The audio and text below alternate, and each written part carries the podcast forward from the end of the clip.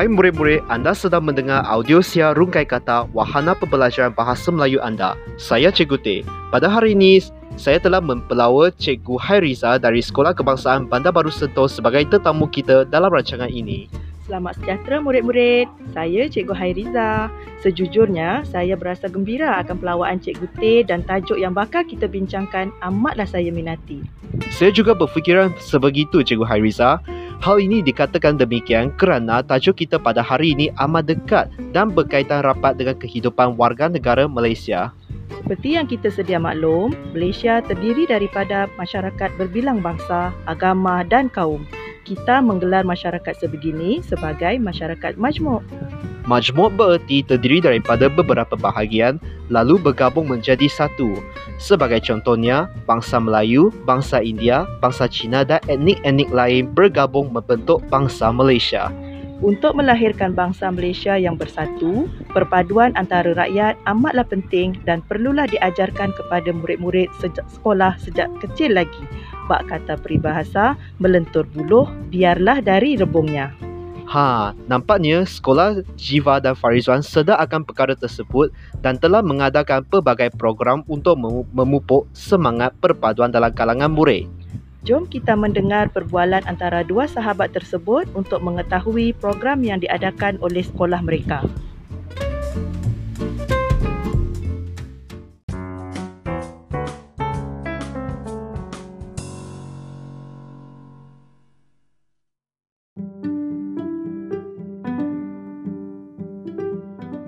Farizwan, sekolah kita akan menganjurkan Minggu Perpaduan untuk menyemarakan semangat kekitaan antara warga sekolah yang berbilang, bangsa dan agama.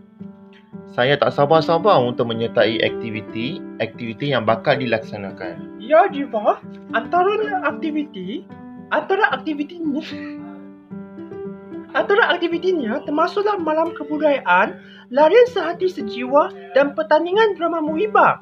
Aktiviti-aktiviti sedemikian dapat melahirkan peserta yang menjiwai erti perpaduan. Setahu saya, setiap aktiviti dan penyertaan dalam sesebuah pasukan perlu melibatkan murid berlainan kaum. Pihak sekolah juga akan mengundang sebuah kumpulan kebudayaan dari Sarawak dan Sabah untuk memeriahkan malam kebudayaan. Para peserta diingatkan supaya sentiasa bertoleransi dan mengelakkan perpecahan. Setelah tamatnya pertandingan dan aktiviti berkenaan, para peserta perlu saling bersalaman dan bermaafan. Pada pendapat saya, inisiatif ini bukan sahaja dapat memupuk semangat perpaduan dan memperkembangkan bakat murid, malah dapat menyuburkan budaya warisan rakyat Malaysia. Benar, Jiva. Kita patut mensyukuri nikmat muhibah di negara kita.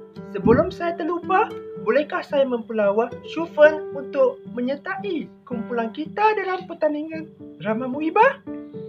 Tentulah boleh, Farizwan. Jom kita berkumpul dan mengadakan mesyuarat mini pada petang nanti di rumah saya untuk membincangkan plot drama kita. Baik. Saya akan menyampaikan mesej ini kepada ahli-ahli kumpulan kita. Okeynya kau.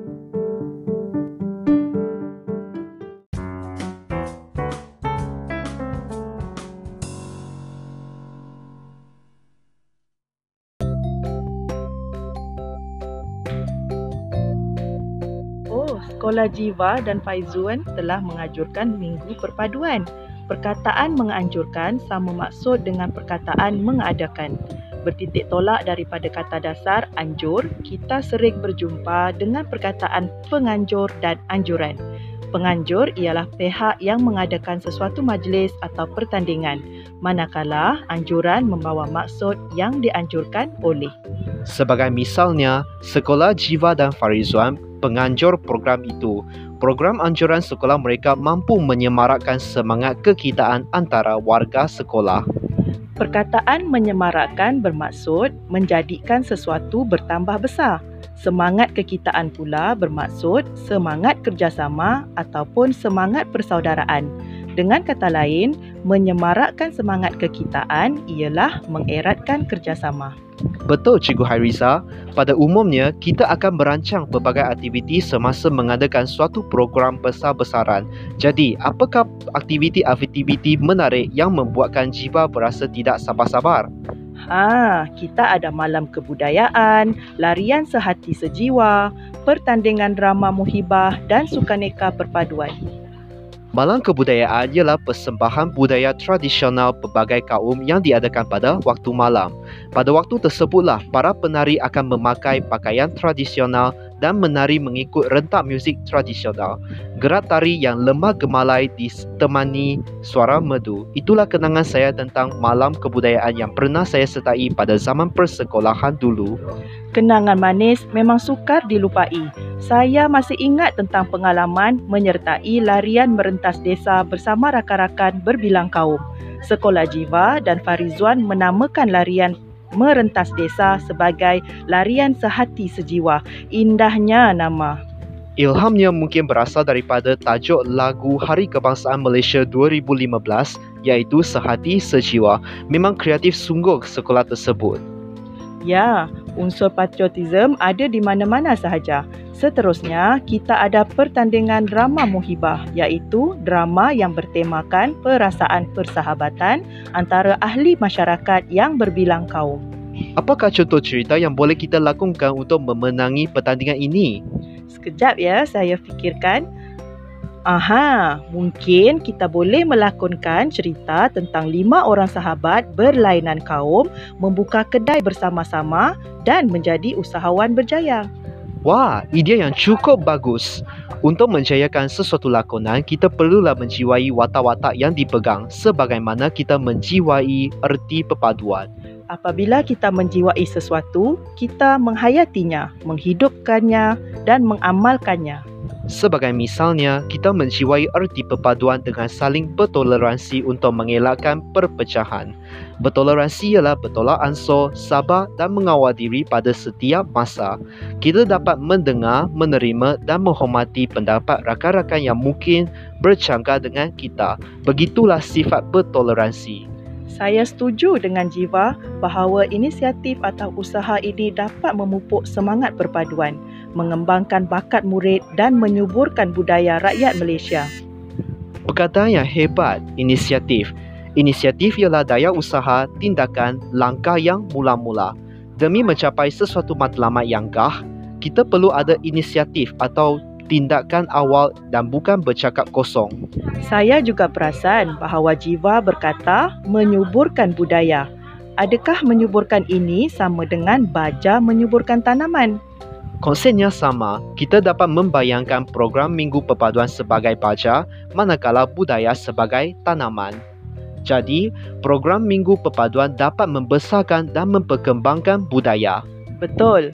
Antara contoh lain termasuklah program Minggu Membaca, menyuburkan amalan membaca dalam kalangan murid.